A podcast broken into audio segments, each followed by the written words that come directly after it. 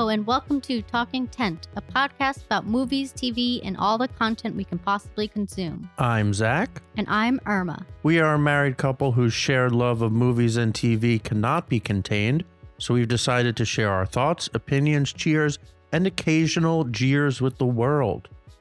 Welcome to this week's episode, where we'll be breaking down the season finale of The Mandalorian Season 3 briefly touch on Succession. Gotta hit it. We skipped one week. Can't go more than two weeks without talking Succession. Uh, Irma wants to talk about her favorite surfing reality show called 100 Foot Wave. And then the moment we've all been waiting for the Hoffman Horror Extravaganza. I saw Evil Dead Rise, and Irma came with me to see Ari Aster's new movie, Beau is Afraid which uh, frankly blew both of our minds, both good and bad. We still don't even know, but we're certainly going to talk about it. Uh, and tr- we're not going to spoil it. We're going to talk broadly, I think. Themes, maybe. Who knows? For we're going to start right off with the Mandalorian. I believe in a previous episode I had said about the Mandalorian as we were coming into the finale that my expectations have just been lowered in preparation for whatever is to come. And I got to say, I found the finale quite enjoyable because I wasn't expecting anything grand and spectacular. And honestly, it kind of exceeded my expectations. We had some, a lot of fun battles, I thought. Some of it looked a little hokey, but that's all right. Kind of always does. Um, and we got like a, a pretty nice conclusion to the the reconquering of the Mandalorian people and Bo Katan, and uh, we got um Din and Grogu are kind of now back to their um hovel. yeah. Oh, right. You're right. No, it's a nice little, t- a nice little house on the outskirts. Yeah. But now they can go back to their mercenary ways. So they kind of just reset the whole series, except Bo Katan Yeah, is now back on Mandalore. No, I agree. There was definitely really cool like fighting choreography. Um, really cool moves with the jetpacks. I loved that like airborne fight. It was almost like an like a out of like Iron Man. You know what I mean? Like with like the jetpacks and them like fighting each other in the uh I guess in the open air cave. Um and then I of course I just love baby Grogu. Um he's always really cute and that moment at the end when he holds back that like fireball I thought was so visually like beautiful and really heartwarming. But I just feel like things just don't really pay off. Like there's just some like things that they like I feel like they were trying to set up early in the season that like kind of misled us in a way. Like I know this is going to be like a stupid one, but like Paz Vizsla when he sacrifices himself in the previous um episode, like in the beginning, like he was all about like oh his son and all like his family, but then he just sacrifices himself and no like send off line like tell my son I love him. I know that sounds cheesy, but like I don't know. He was all like gung ho. I don't know. I know it's dumb. And then um kind of similar in that same vein, like when what's that guy's name? Rhodes, I think his name is Wolf, something like that. Bo Katan's like right hand man, whatever his name is. He uses his jetpack essentially to fly into outer space. When previously on the third episode, similar with Paz Vizsla, they can't even like catch up with that stupid ass dinosaur because of their jetpacks. So I just feel like they're misleading us here somehow. And they've like lost so many children to this dinosaur. It just feels so strange. And then another issue I had was like, so the first season is all about Moff Gideon trying to get Grogu essentially because he wants his midichlorians and he wants like Pershing to do all like those like testing and whatever on him. But then like Grogu's there in his lair and he doesn't even care. It just feels like disjointed, like from what we thought Moff Gideon like wanted in the beginning. Um, I know he wants Mandalore now, but it just feels like I don't know. I don't really understand what he wants. Yes, I guess. A stand-in villain for whatever they wanted to accomplish with the season. I guess. Yeah. Maybe they should have just used a different person Yeah, probably. that had different motivations, and then brought um, Giancarlo back if they wanted to. Because yeah, like why isn't anyone going after Grogu anymore? Like there's there just seems to be no conflict with Din and Grogu other than who they're helping. At the, so in this case, they were helping the Mandalorian, which makes sense because Din is obviously Mandalorian. Um, but yeah, like the first season, the first two seasons were all about how are Din and Grogu going to survive this hunt. And yeah, I didn't even remember that it was him that it was right. It was hunt. He was hunting down Grogu.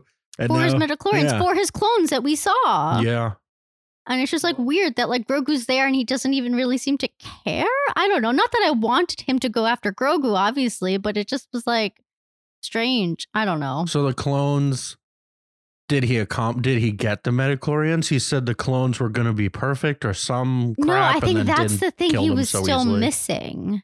Huh. I don't know. I don't really remember now. Um, and then yeah, the last thing that like kind of annoyed me was like that Moff Gideon destroyed the dark saber. Like, isn't that super important? Like, I know it's just like a symbol, but it just feels like I don't know all of this for just to for it to be destroyed. I mean, I get it in theory. I do. Yeah, I think they were just trying to push the point that it's not the sword. I You know. know, the sword is just No, a symbol that. for Bo-Katan is the is the leader. yeah. She proved it whether or That not she doesn't need the whether or not saber. she had and then like Yeah. if if some random person beat her in a fight on the street, like oh now he's the king or she's the king. It's like no, it's it's about the person. It's not about a silly no, I sword. fully understand that, but, but, yeah, you're right. the dark saber was cool. Yeah, it was cool. I know he just smashed with his hand. The um the the suit was making too much noise. I thought his suit was so cool. Yeah, but it made so many robot sounds. Yeah. It was like, all right, you, what is what's happening here? Is he man? Is he robot? Yeah, well, I think that's the point. And he Yeah. had like all this like cool tech. Like, did he not share this with like the First Order? Like, how does the First Order not implement all of this stuff? You know what I mean? I don't know. Yeah, I guess it was in the process. Yeah, and then I guess it gets destroyed. So maybe, yeah, because I guess maybe he was like keeping what he was doing secret from all of those like spies. And that's another thing. They misled us about the spies. It was yeah, there were no double stupid. crossers. We thought maybe there was some sort of double crosser. There wasn't. I don't know. They The story was just flimsy. Little, I'm, I'm, I love spending time with Din and Grogu, but overall, I was a bit disappointed. Not the best. Yeah, definitely not the best. Average, fine at best. Uh, but you know what? We had some fun fights. The door, the laser door scene fight was cool. Yeah, that was cool. That was cool. um when Bo I thought they built pretty well to Grogu needing Din's help, then Din needing Grogu's help, then them both needing Bo-Katan's help, and then all three of them having to combine to to kill uh Maul. well, presumably we think he's dead, but who knows? no, he's not. he can always come back whenever it's one of those things. If they don't show the body, he's not dead. Uh, John but Carlo has another show to to to do. you know what I you know what I was thinking though when when he was when the fireball was coming down from the ship and the, the fire the thing that killed potentially Mm-hmm. Moff and it was obviously they were not going to escape the th- our three heroes and and Bo just took her tiny little shield out yeah. at first because the show had proven itself to at times be kind of dumb Yeah. I was like, oh my God, are they going to have just that stupid shield be like, oh, she saved them? So I was actually surprised when it was Grogu's force shield yeah. when they finally showed you know, that he was fighting off. shield. What is the point of that? Just in any situation. Yeah, I guess it could stop like a few things if you're fast enough. But yeah, I, I gave out a nice yelp when Me it was too, Grogu holding like the ball of flame away from them. No, that, was, really quite nice. Yeah. Uh, so we had a few good moments, but yeah, certainly the story is not is not that good. It's never gonna be that good. Yeah. I think I think the first two seasons maybe gave us a little bit too much, and then Andor obviously just gave us way too much sophistication for a Star Wars Yeah, uh, true, true. world. It basically wasn't Star Wars. It was just in space, yeah. and no, they had right. the It's same like, like, com- yeah, they had the same graphics and the planes and like the same computers, but it was so different. Well, also Andor didn't have any like aliens or creatures, so it didn't really feel like or Jedi, right? yeah, Or powers, or Force, exactly, or anything. Exactly. Yeah. So, what grade do you give Mandalorian season three? A five. Oh, I meant a grade. What do you mean grade? Like a- oh, like a I'm thinking one grade. out of ten. Yeah, well, we did do the excitometer is coming up, which we did do one out of ten. So that's stay that's stay consistent. One out of ten. What would you give it? A five. I was also well, I was gonna say C, which I suppose would be a five, right down the middle, because you, you can't get, even though I did enjoy the last few episodes, you can't deny that the first ones were just straight up bad. So that would have been like yeah. F. Well, I was like excited about building the lore and everything and like maybe getting into more of like old Mandalorian lore, but I feel like they didn't really do that. Yeah, they definitely could have, which is, is very frustrating because of those first few episodes were just bad. And they could have spent the time building us to what where we got. Yeah, like, Like, that get- Pershing episode was so unnecessary. Oh, that was so awful. I and it was so boring too, even though like I get it in the story, I guess. And they they built that the girl with the woman with the short hair uh Is who like a helped. spy, I guess Yeah. she's the spy. I don't know. It was just yeah. Just disjointed. Yeah. Definitely could have been worked out better. And now yeah, now it's like they're going forward. They're just done. Although I guess it's they're helping the um Oh right. the rebel the, yeah, no, not the rebels. They're the Yeah, what do they call them in the in the tr- in the sequel trilogy? It's like what leads to that, like Yeah. what Rey eventually. the Republic. No, Uh, this is bad. We watched a whole show and I we don't even know know. what they're called. there's just so many names. There's Imperial. There's First Order. There's like so many different things. Yeah. Of the, the Empire. Like they just renamed whatever the rebels are, but in the sequel trilogy. but they're not rebels. yeah, they are. They're rebelling against First Order or whatever. I don't know. No, they're not. This is like the army of like the galaxy. This is like they're they're just not very good. This is like what Luke and Leia built essentially. Yeah, Yeah. First order? No. What is it? the? First Order, the bad people. No, I know, but this is the good guys, but they're not like they're not rebels. yeah, they're not Because rebels. they're in charge, Yeah. technically. Exactly. the First Order of rebels. We should root for them. Can we just look it up? Yeah, look it up. The New Republic. so after in the prequel trilogy, what is it like the Galactic Republic? That falls apart. Then during the OG trilogy, the there the ruling body are, is the Empire. They're bad. And then for the sequel trilogy, it goes back to technically the good boys are in charge, right? And then the Mm, yes. First Order are uh, rebelling against that. So Din is gonna help the good the good people in the sequel trilogy, like what what Rey and uh, what uh, Oscar Isaac eventually fight for. Yes. Okay. Too much Mandalorian talk now. You're right. Let's get to something altogether different. Dong ding ding dong dong ding ding dong dong dong dong ding dong dong dong ding. Succession episode four that we didn't talk about last week was the funeral episode, bottle episode in the It was like a wake. They didn't do the Sure, funeral yet. True, true. The wake. Uh, everybody was in Logan's apartment. One one set. Uh, the last time they used that set, all the actors talked about. So we're not seeing that apartment again. Uh, that was a that was a nice one. Just seeing how all the different people are reacting, and then the immediate.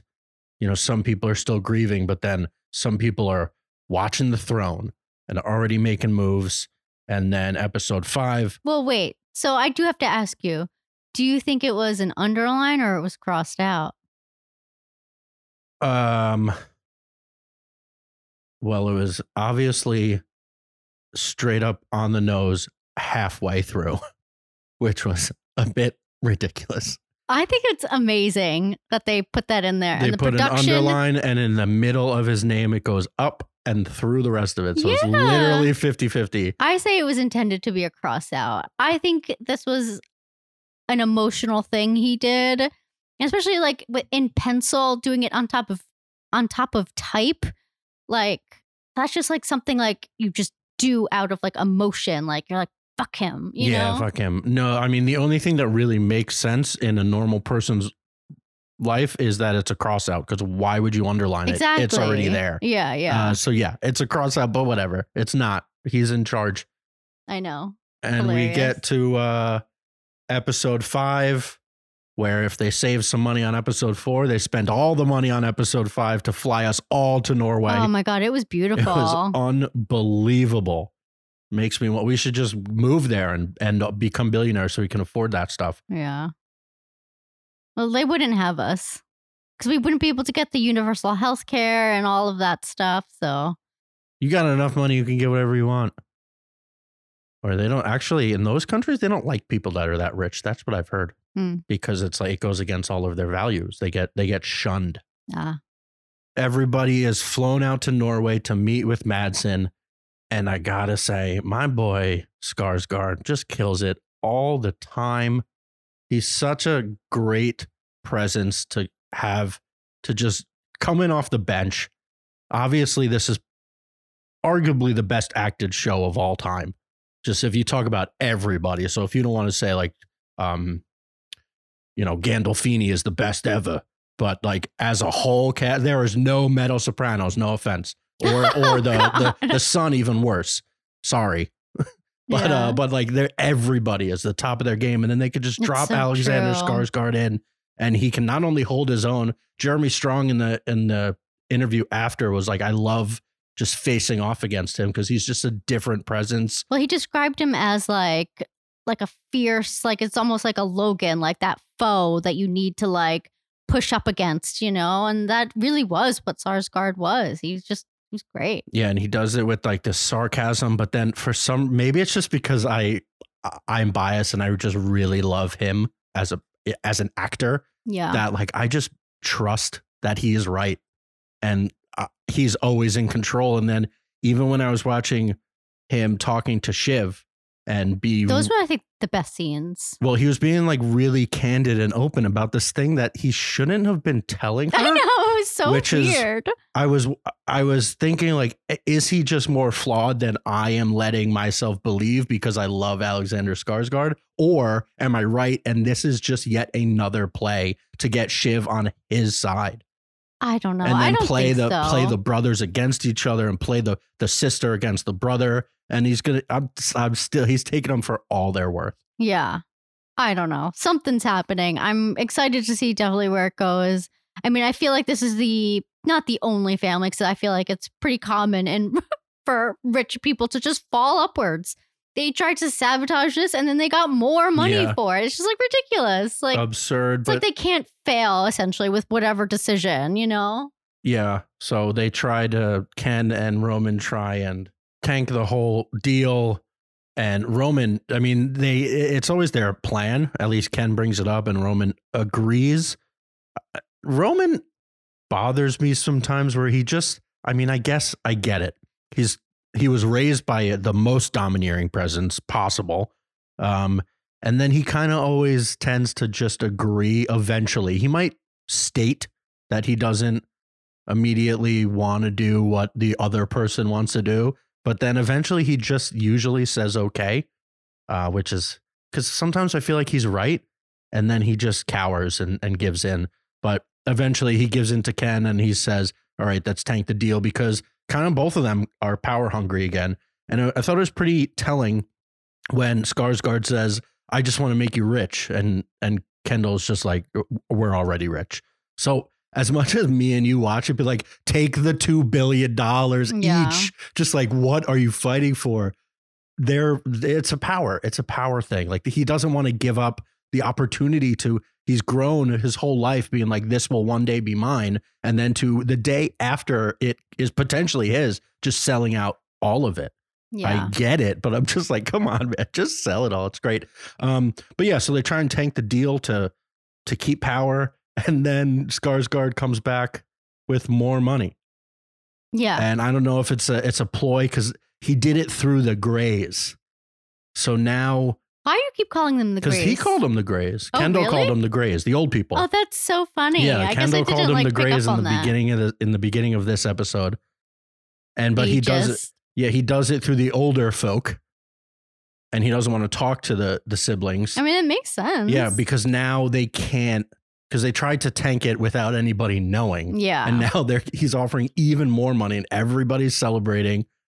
You know, the people that are I don't know. It's kind of complicated with the lower people that are potentially being let go, like Hugo. Are they? I don't think. I mean, they must have stock, but they're Didn't they like. a severance package. Yeah, no? they, they, Like, yeah, I, I'm not sure they're all fine. Yeah, they're not whatever. Yeah. But it's not like like Carl and Frank are decidedly getting a piece of this deal. So they Yeah. don't care. Like Carl's like, all right, who cares? I'm I'm retiring anyway. He has it. He bought an island. yeah. He's fine. Right. So now Kendall and Roman can't like secretly tank it. They either just have to deny these people the money that somebody just offered them. So like it's much harder for them to get out of it now because they everybody else wants it and they're all aware of the deal. Well, and it's also like he put it essentially in the board's hands. Yeah, like exactly, it really is what the board wants. And it's I- not. It's a public company. you yeah, know, I it's thought it was also really um a really cool dichotomy of showing like especially even though Logan was he had to also have the board agree with him as we saw with a bunch of different things with whether Kendall was going to take over for him and then the board eventually voted against it.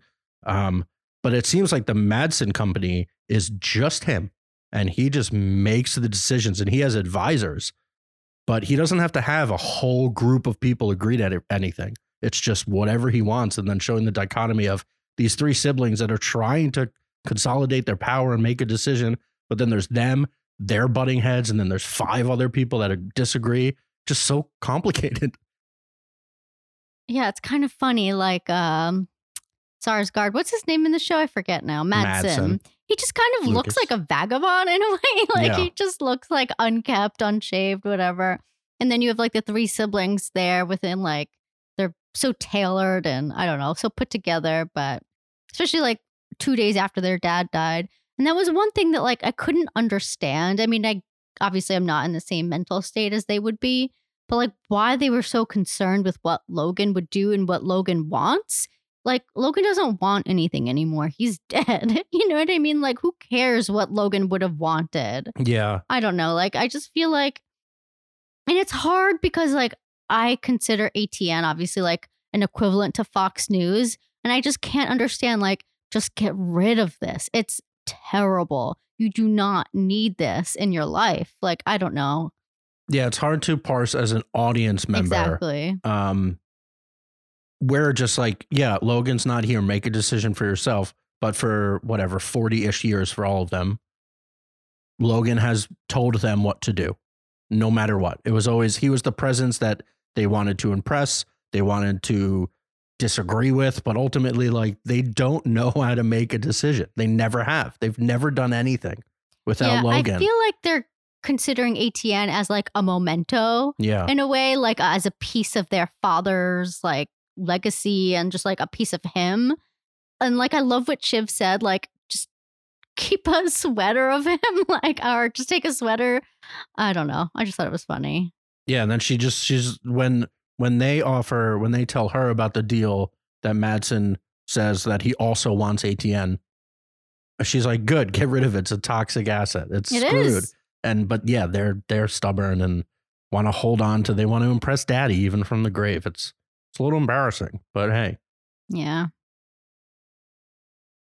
All right. Next, I'm going to talk about A Hundred Foot Wave. This is a documentary series on HBO. Um, Zach doesn't watch this, but and I think you should. I think you should catch up on it. I think I did watch like the last one or two of the first season with you Uh-huh. because I would watch it. Like I'd catch it if I was cooking dinner and you would watch it. But yeah, I'm, it's fine. You got to Really? have shows that you know we're not always on the same schedule, and then you could talk about it. No, I know. Um, so this is about surfing the biggest waves in the world. Um, so there's only been two episodes of the second season that are up now. Um, the first season is primarily about a guy named Garrett McNamara who pioneered big wave surfing. Um, he heard about these waves off of the coast of Portugal in the small fishing village of Nazaré. Um, and he basically discovered this area.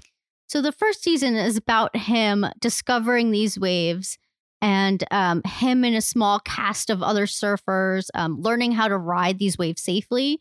Like it's hard to explain, but these waves are like 80 feet high. I mean, their goal of the whole show is to find that biggest wave, that 100 foot wave, and they believe that at Nazare they can get that 100 foot wave. That's the thing in Portugal, right? Yes, in Portugal. Yeah. And so you've got Garrett, his wife Nicole, his her brother CJ, and then there's Cody, who's an English surfer, um, who wants this record really, really bad because I don't think anyone really takes him seriously because so many surfers come from the US, Hawaii, Portugal, Brazil, and everything. And he's basically this like lone surfer from England. Um, and yeah, just like the filmmaking is unbelievable. It's so like breathtaking but terrifying at the same time. Like it is beautiful. Like this doc, it's basically just like a documentary about like how terrifying the world can be in a weird way. Like I don't The know, just like nature. natural. Yeah, the the natural world, and then these like these daredevils like trying to tame these waves. It's crazy. Um, and then of course, so season two just started, and it's like showing us how popular Nazare has come, and that um, so this first episode, I want to say, it was in October 2020. It was when they filmed it, which was the height of the pandemic. But these surfers still uh, flocked to Nazare to catch this like big set that's coming up. And there's like a hundred surfers and jet skis in these huge, huge waves. And it's just like, so not only is this so dangerous because of how big the waves are, but there's also so many people vying for this like one or two waves. And it's just crazy. And it's just i don't know. It just gets so immersive. And i i feel like i'm not doing a good job selling you on it. But uh it's just so good what Doesn't doesn't our friend Ryan work on the show? does he I think so, right? oh i don't remember i it's don't not know. on his IMDb. Hey Ryan, if you listen, uh, I'm pretty sure you work on the show, but it's not on your IMDb. yeah um anyway but the filmmaking really is beautiful like i highly recommend um and then in the second season Kadi essentially to me at least emerges as the main character i feel like his story is so compelling like he's just like this depressed guy living in his van who really wants to make it as a surfer and be taken seriously while they have like all these like young guys like like these kai lennys and like all these other people who just like take these waves and like they're not even scared of them. They're doing like all these flips and all like this crazy thing and i don't know. Anyway i freaking love it. Um it's amazing. All the people are great. The filmmaking is stunning. Give it a watch And to close out our TV section, we got a recommendation from some friends to watch Jury Duty, which is on Amazon Prime. It's actually on Freevee, which is owned by Amazon. It's somehow you pay for Amazon Prime and you get access to Freevee, which has commercials. It's a very strange business model, but that's fine. And it's a weird, it's basically half The Office and half Crank Yankers, like a prank show, because it, it's a jury in a court about the whole process from start to Well, finish. yeah so it's eventually uh, like a documentary style yeah, show so it's like The Office, yeah. exactly. Except one person is not an actor. Everybody else is an actor, and one person just thinks they're serving on a jury in this case. So what's interesting at first when I was watching the first episode, it's like how long I thought a I thought it was going to be episode by episode, like each time it was just different, and they they told the person they're like ah ha ha next one, um, but it's not. It's the whole season. So basically, it's like not the actors aren't playing up that this guy doesn't know. It's not like straight up a Borat. It's just they're, you know, they have their characters. They're talking to the camera as if they're in their character, except also one of them is not in character. And eventually he's going to find yeah. out. and he's such a nice He's, guy yeah, very personable. I, yeah I wonder how many times they did at least the f- beginning Mhm. with somebody and they're like, this is not working. And then Yeah, they eventually got to this guy who's like willing to talk to James Marsden and say be racist and have like he says like all these perfect things which everybody's thinking but he's he not, says them he's not racist. No did he, he, told something? he's like what's a good Oh. way to get out of jury duty he's like you know the classic one is you just say you're racist. Oh, what? He told him to do that? I guess i missed that. and that then they just went with it so then one of the characters actually does say that they play that into the whole story. Um but yeah it's, it's really that. interesting.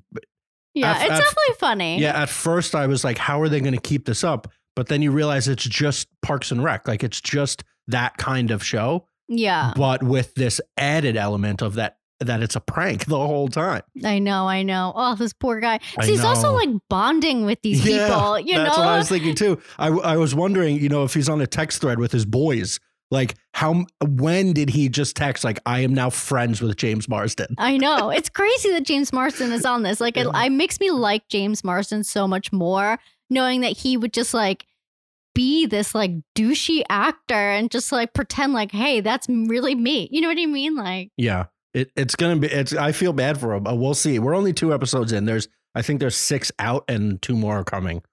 I'm gonna feel pretty bad. Usually with like a prank, it's over that day. I know this is going on for a while it's they're, they're yeah. sequestered. Yeah, it's like ha ha ha, you got me, good job. It's gonna be like he really is bonding with these people. He really likes the you know he thinks the girl is funny, that the funny girl, Yeah, and yeah. And like he he's talking to this strange guy, and he's weird and like well, it's basically like his his door mate or whatever. yeah, oh right. I was talking about the guy that said he was gonna go pull one in the bathroom. Oh, right. No, he died. right, he's gone. He's gone. But yeah, his, Spoiler alert, yeah, he his didn't weird, die, but- his weird room neighbor who's just Yeah. insane person. Yeah, well, uh, yeah. I guess we're gonna have to finish it because I am really interested to see like how they reveal it I know. how he reacts. I know. I'm like laughing just thinking about the moments. Yeah, it's definitely highly recommend. All right, Irma, are you ready to revisit this situation? The Hoffman horror extravaganza has begun. And let's start with actually the second movie I saw. Why? We went back to back because the important one is the important one. okay. And I'm going to be very quick. We went back to back Well, you went back to back. with Beau is Afraid and Evil Dead Rise, which I was shocked were coming out on the same day. But now that I've seen both, totally unrelated and totally fine. Evil Dead Rise, real quick, kind of a disappointment. I don't know if it was because I was coming off Beau is Afraid, which is just such a different vibe, and three hours long, and then seeing another movie on top of that. I was getting a little sleepy, but Evil Dead Rise, it felt like it.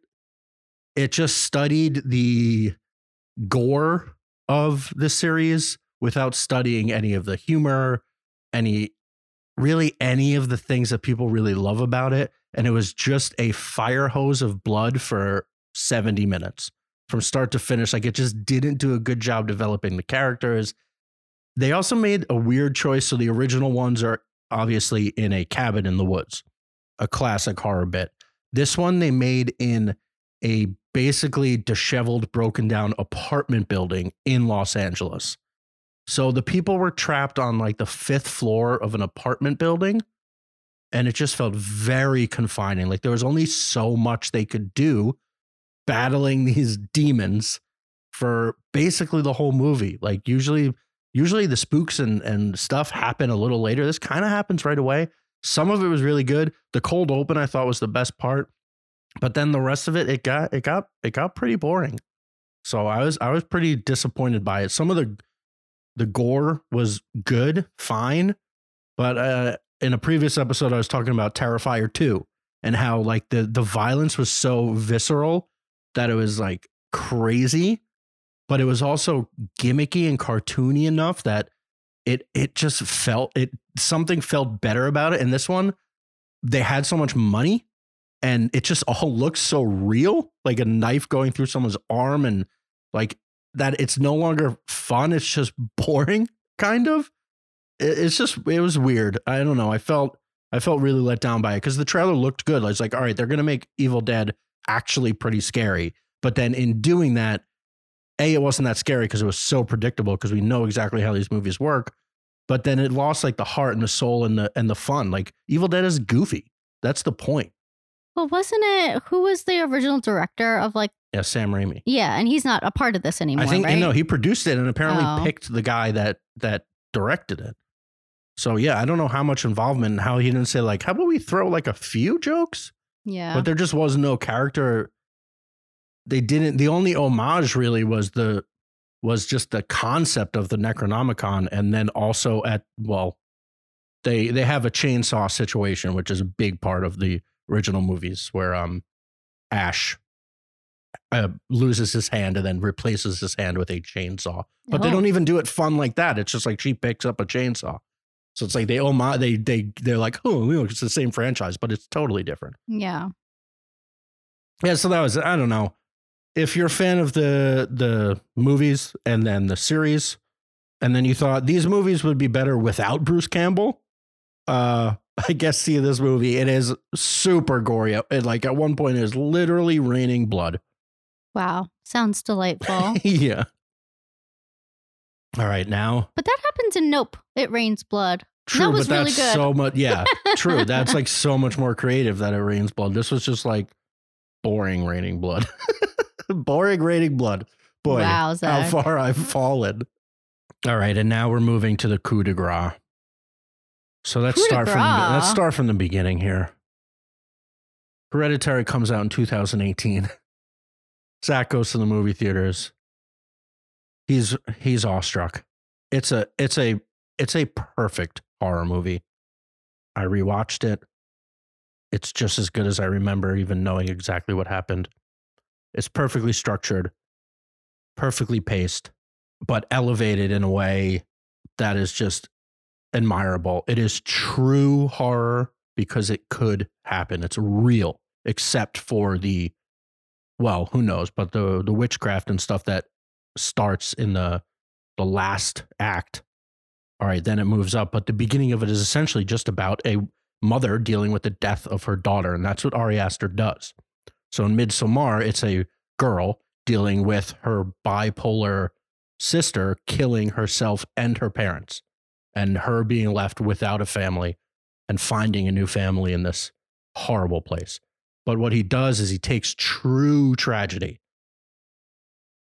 and bends it into a genre film with beautiful artistry, beautiful set pieces, especially Midsommar is so if Hereditary is like your pretty traditional horror movie, you know, something horrible happens, it eh, uh, again, it is so much better than most. But it builds the characters, then something horrible happens, and then kind of frights ensue, and then an explanation is given. Midsommar does a lot of that, but he also decided to make a terrifying movie where it never gets dark, which I thought, like, even it sounds so obvious once you've seen it, but to have that thought, like, let's have this horrible movie where all this horrible stuff happens and have it be in the most beautiful place you can possibly imagine. Like literally little house on the prairie, beautiful hills, flowers. But it was in like Scandinavia, right? It was Yeah. in Norway, Yeah. similar to Uh, Succession. Sweden, yeah. Sweden. Yeah, no, it was beautiful. And uh, Florence Pugh did such a good job in that movie. I don't normally like scary movies, but for some reason you convinced me. I don't know how to see this movie. And there's definitely some gore in it, but no, I it's one of my favorite, I would say, horror mo- movies. Yeah, it's also a near perfect movie. It was also kind of before Florence Pugh was Florence Pugh. I would say it, it helped establish her. Really, before that, she was the girl from Fighting with My Family, the Rock WWE movie. Like she was in very little before that. Then she had Midsommar and Little Women in the same year, and then became what she is now, which is a superstar that still isn't in that many great movies if you actually look at her IMDb. But she's a hot commodity, and she's very good in what she does. She just maybe Yeah, isn't making the best great. choices, except for Little Women and and uh, Midsommar.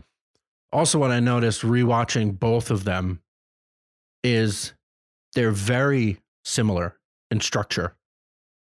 And even in certain parts of their performances. So Toni Collette goes way over the top, and while Florence Pugh plays it very subtle eventually.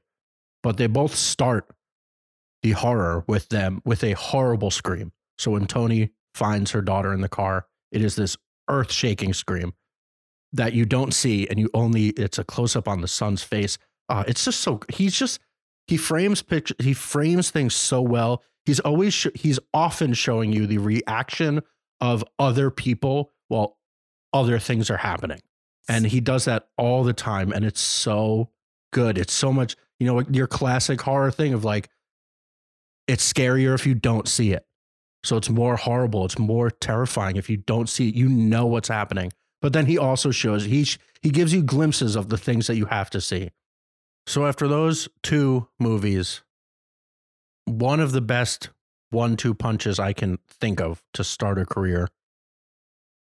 Obviously, I'm thrilled by the prospect of a third film starring Joaquin Phoenix, whom Ari says is this generation's best actor, and I'm uh, he's up there for sure, along among a pantheon of people. Everything he's in, he's just so good. He's also kind of like a chameleon in a way. Like he's not like a character actor, but he definitely does like melt into a part. And I don't see like Joaquin Phoenix, if that makes sense. Yeah, you know? I think I think he he is very much method without Yeah. getting the negative connotation of that some people do. I know. I think I listened to like a interview with Ari Aster. and he was saying that Joaquin would just like scream yeah, every so often on set to just stay Yeah. character. and apparently so it- throughout the movie he has a wound and apparently he had a needle in oh, his shirt a needle? or like some sort of pin something that would actually hurt him Oh, in that spot so that his reactions when he moved and would like grab at it or or it was like actually hurting him so it was more natural oof, jeez. yeah so you know jeremy strong kind of got shit on for for being method all the time Dramatically. and maybe it's different that Joaquin is just so good that he can do all that, but also then when he has lunch, just to be a normal person. Yeah. Um, and then like Daniel Day Lewis famously yeah. is just Lincoln for five months. Well, I've or heard that that's whatever. very annoying also. Yeah, like, I'm sure, but, you just- know, Yeah. he does nine movies in his whole career. I mean, He's you're a legend. method. And- yeah. I'm always an intrepid podcast host. Yeah. And again, as any any of our faithful listeners know, with movies I'm this excited for and this bought in uh, on the filmmaker or the actor, I just don't look up anything. I don't. I didn't even look at the tagline for this movie. I didn't look at a, a preview. I hadn't seen anything. Yeah. You didn't really even know that this, like, technically isn't really a horror movie. Yeah, I I had heard that is it was an abs- absurd Like, this, is- I guess technically he's describing it as like a comedy, which I didn't Yeah, even after watching it, to be honest, I still don't really think it's a comedy. I feel like maybe. Okay. Uh, it's not that I didn't like this movie. It's not that I didn't love this movie. Or I, I definitely like didn't hate it by any means either, but it was it was a lot. yeah, It was Well- a lot. I didn't finish the intro. Oh, you're still Yeah. introing. Okay. Um, Jeez, this is a long intro. Yeah. So right when it starts, it is so different than the other two movies he had he has ever he made. Not ever. What it is so different than those. They're I'm gonna call them traditional horror movies. Not that they're traditional. They're still great, but in pacing and storytelling, you know, the horrible thing happens, and then the rest of the movie is someone dealing with it. And in this case, he actually flips that, where it's just this man in a world that we don't understand. I think I understood it, but that's kind we'll of, talk about yeah, but you didn't we- really know why or what you. There was no way you're watching and be like, yeah, I get what's going on in this movie, other than this guy is fucked up. Well, it like he has intense anxiety, and like this was his world that we were seeing through this like intense anxiety. Like everything was at a level ten. Like every person on the street, every encounter he would have, like he would just think the worst of it, and that's what we would see. Like these anyone on the street was about ready to kill him. You know what I mean? But that's not true in real Mhm. life. But But in his head, that's what he was seeing, and that's what we were seeing because of it. it very well could have been true. And Ari said I don't as think much. so. He said it was it was a real world. Okay. Well, You that's know, how it's- I it's- interpreted yeah, there's it. multiple interpretations. Like especially the the guy above his bathtub. I thought that was an interpretation of the spider. Like that's how big it was in his head, It certainly could have been. and a then great it falls on him. Yeah. You know what I mean? And that's like that's the spider. Yeah. Um, it is easily the strangest, most perplexing, interesting, deranged, awe-inspiring movies I've ever seen, I think. It was confounding. Like Yeah. for me, for us to be nearly a not a a week nearly a week later, still just like not sure about what we saw and what it all meant. Although at one point they kind of make it pretty clear. Yeah, I think by the end you kind of understand Yeah, why but- he is the way he is. Right. But even just the journey to get to that, there's like so many layers going on. There's so much. Well, It- this is uh, essentially like an an odyssey, like a tall Yeah. tale, you know, like and I think he's he's described it that Yeah. way, you know? It is the Odyssey. It's Gulliver's Travels. It's a satirical world. Yeah, it's, f- exaggerated. It's a farce. It's Exactly. absurd. Parts of it are funny. There's Yeah. certainly things that are funny, not laugh out loud funny, you know, like someone cracks a joke, but just like an absurd take on the world, Yeah. a satirical funny. Yeah, like uh, I in the interview I listened to, like he was saying like the posters on the wall and like all like the signs and such, like they're meant to be funny, but I wasn't really concerned with all of that stuff, so I missed a lot of it. So I don't know if I'd be able to sit through this again. Just, but maybe I will now, knowing that it's meant to be funny.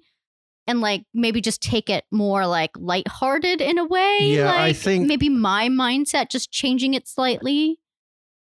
I think, well, A, feel however you want to feel about it, right? Just because the creator says it's a comedy. He also said Midsommar was a dark comedy. Yeah. So he's insane. yeah, maybe. like he did, and it's fine if the creator of something doesn't like to identify, uh, define something as one thing. But like, if he thinks Midsommar is a dark comedy, that dude is fucked up, and which makes sense. he made Hereditary and Midsommar in this movie. yeah. But so what I have here in my notes is that it really reminds me of um like Darren Aronofsky's mother in that like the concepts and themes are so large in scale and that it's like super surreal in the storytelling. Because even I feel like Mother was extremely divisive, you know what I mean? And Mhm. like you watch this movie and you're like, what am I watching? And I just feel like to me, that's like the closest like one to one comp I could think of.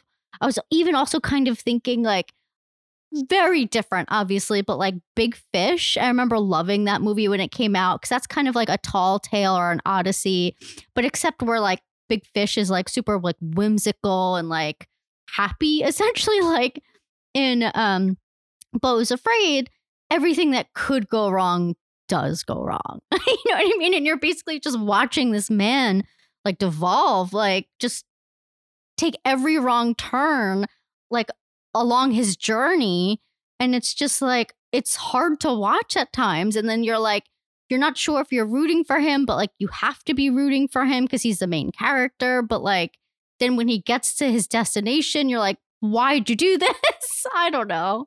Yeah, I think those are both very good comps, but not necessarily for the movie as a whole. So the movie Oh, yeah, is no. split into four acts, essentially. You think Four four? I very was thinking three. acts. Oh, no, you're right. Yeah. Um, and like on the Odyssey or Gulliver's Travels, it's it's almost like we're leaving one setting. We're literally leaving one setting and moving to a completely different space. And that's what happened in this, I think. Yeah, that's yeah, that's Yeah. exactly what I'm saying. Mhm. So the the first act, undoubtedly like Mother. It's just like this chaos of people around him and being Yeah. terrified of everything happening. Um, and then Big Fish is a great one for when they're in the woods. Yeah. It's like even looks a little bit like that. well, in the, that the theater play was it. beautiful. It was so well done. And then it like kind of goes into like this like CGI world. It definitely went on too long, in my Mhm. opinion. But the beginning of it, I just really loved the way it was um drawn out. And I just loved like the way they did the mechanics of the play. I thought were so cool. Yeah, that animated sequence, though really cool, was the first time it was also, I'm going to guess, two hours and 15 minutes into the movie where most movies are ending. Was when I first started to fade a little bit of like, yeah. because and it is told in the most ethereal woman's voice. Like, it, yeah, yeah. I think it it is. is. meant to kind of be like, this is when we're like going to put them to you. sleep. Yeah, yeah. Uh, because yeah, they could have told that story with uh, somebody else telling it, but it's like this beautiful woman speaking like this for a 10, 15 minutes about. I feel like longer. Yeah, I don't it, know. it went on for a while, way longer than I think it should have, in my opinion. Um, but yeah, it- the beginning I think started out beautifully, and then it ended like how all of the acts end. Yeah. But it, it's a movie that requires a second viewing. And it's going to be nicer when I can watch it at home and pause it, go pee. Uh, I had to pee so bad by the climax of the movie. I did go once during the movie, but in three hours, I had to go again. I drank an entire soda pop, and uh, that like I was almost taken out. Maybe I don't like. I didn't feel the emotion of the end and I don't know it was because my yeah, body was rejecting was it. definitely like the very, very end was a bit confused. Like for me, I was I was left a little confused, even though I guess I get it in theory, but I don't know. I don't know. Yeah, it's it's a strange structured movie, and it felt much like I said about Nope. Um, I think ultimately, potentially, will be deemed a masterpiece. Well, Nope If is arguably very good. Yeah, this no, I'm not yeah. sure. and yeah, a little different because even Nope is much more traditional and straightforward than this is. But just uh, the only reason I'm comparing them is because when we first talked about Nope, I said that the creator in his third movie had like all of these ideas, Yeah. so many ideas, and and crammed them into this one thing about these. In Beau's case, one character, and in Nope's two characters. And some of it didn't land. I disagree with the comparison. I feel like Nope was about one story. This was about a lot. yeah, I mean, well, yeah. Oh, only only in just the um, the sheer amount of ideas crammed into one thing. That maybe a little editing. It was kind of like the Irishman, where the Irishman, Irishman, Irishman, where you're like at the you're watching it, like, man, this is still going on. It's so long, but then you get to the end, and you're like, the length is kind of the point. Like he goes on this epic journey. By the end, when he gets Yeah, to the end, you're like, wow, yes. sure. Yeah. we're like, wow, we've made it. I feel like I've been been places. I've Yeah. been through the ringer with this guy. And if that all happened in two hours, I don't think I would have felt as as like exhausted and and wrung out. And that's what you're supposed to feel. Like that's the point. I know. I really want to talk about the end, but we, you don't want to, right? Yeah, I don't want to. I don't want to give too many plot points. Um, yeah, the immediately when I left the film, I described it as the 2001: A Space Odyssey of childhood trauma. Like it's just like with all the segments, different segments, and they all mean something. And It was funny because someone came up to us and was like, What was that? yeah, actually, this guy that was in the movie theater who was checking his phone a lot well, I imagine that to- it was like a lot. and yeah. went to pee four or five times or got soda. He left a lot and was checking his phone a lot with a very bright screen. So I was a little annoyed at this guy. But then when he came up to us, he seemed very nice. He was like, "What- Do you know what, what that movie was about? yeah. It's like, uh, I need to unpack it. And I should have been like, You should listen to us on Talk Intent. I almost did say that. All right. Well, if anyone wants to hit us up and talk about the end of the movie and get our thoughts about that, would love to hear what you have to say. Yeah, I think, well, A, I definitely recommend the movie. I would say, well, If I you want love it to perform well so that he can just keep doing don't know, whatever three the fudge hours he though wants. is like a tough sell, I think. but yeah, I mean, if you if you love, if it sounds good, the references that we've made, go see it. Just bring a bring a catheter, maybe, and uh, or like easy access to go pee, run out, um, and be you know don't be tired. But I think we I think we're a lot gonna of prerequisites yeah there. right yeah it's it's long. There's no. It shouldn't be that challenging if it's just long. Who cares? But it is. It's a long Well, time I feel like because of that, people are just gonna wait till Yeah. they're home and then just be on their cell phones Yeah, and well- then Well, hopefully you can watch something at home without constantly being on your cell phone. But yeah, I think most people are going to eventually catch up with this and and say and say, "Wow, that was freaking weird." um but I think there uh, undeniably we're going to be revisiting this because it's going to be on my lists. Once I have time to watch it again, I think. Like the more I'm going to think about it, the more I'm going to be ins- impressed by what he did. I've never seen a movie like I've never seen anything like this. Yeah. There's nothing like it. There's things that are similar. There's references that we can give you. There's, you know, books and stuff, but the Odyssey is it's a hero's thing. It's about a hero and it's about an adventure or whatever. Gulliver's Travels is about like this this it's a satire on the world, but it's like an adventure. This is yes, it's a journey, an epic journey, but it's so strange. Yeah. It's so strange. And Joaquin Phoenix is such a weird protagonist. Yeah. And- yeah. Well, it, it also seems like this is like a journey he takes that he never wants to be taking. So it's just like funny. Like he just gets pulled into these situations and then like into these moments, and you're just like tense the whole time. Yeah. Yeah. Like it's not like a, a horror movie, but it is kind of like a thriller in a way. Like, I don't know. I just feel like I was just nervous the whole time. And I think that's the point. Yeah. It's a I would say it's a three hour nightmare. Yeah, yeah, it really is. And not all parts of nightmares are so terrifying. Yeah. but they're all you, the looming dread. The is- looming is dread. around it, is yeah, around that's exactly what it is. Even there, one of the acts is like seemingly kind of nice because Nathan Lane shows up, and you're like, "Ooh, a respite from what I the horror that I just watched," and that isn't that doesn't go very nice either. And No, none of it does. it's just a wild, it's a wild swing. It's incredible. I think hopefully if Ari Aster is able to continue a career, continue being successful, I- said it when I walked out. I was like, I think this is a movie people are going to study. And Martin Scorsese has given him a hard stamp of approval. It's been everywhere. You think he saw this? yeah, no, Oh. at, like widely known. He was at the IMAX premiere and oh. said that Ari Aster is like the voice, like the uh, brilliant God. artist of this Imagine generation. Imagine Ari showing this to Marty. yes, yes, I am using their first names.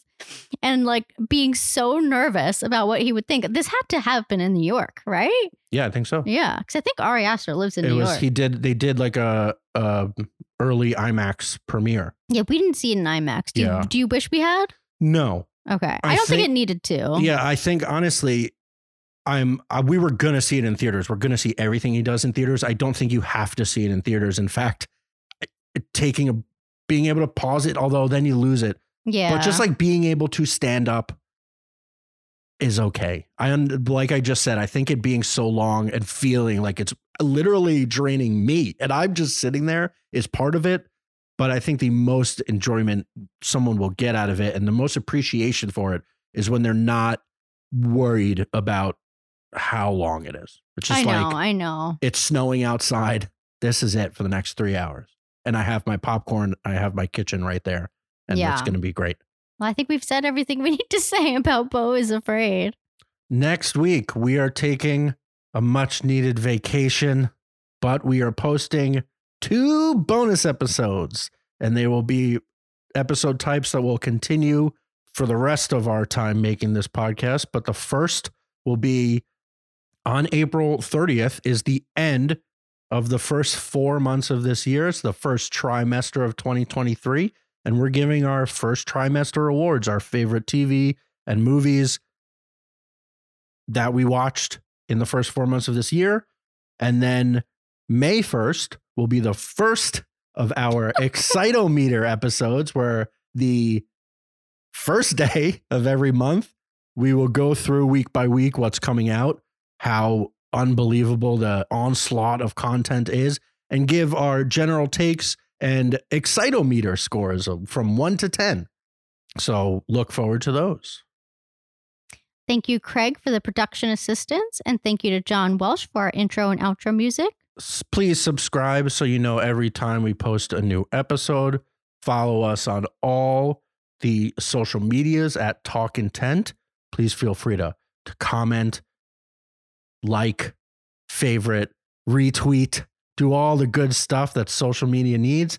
And after you see Beau is Afraid and you're as wildly perplexed as I was and intrigued and and awe inspired and confused, email me about it and we'll talk to you at talkintent at gmail.com. From our living room to yours, what do you want to watch?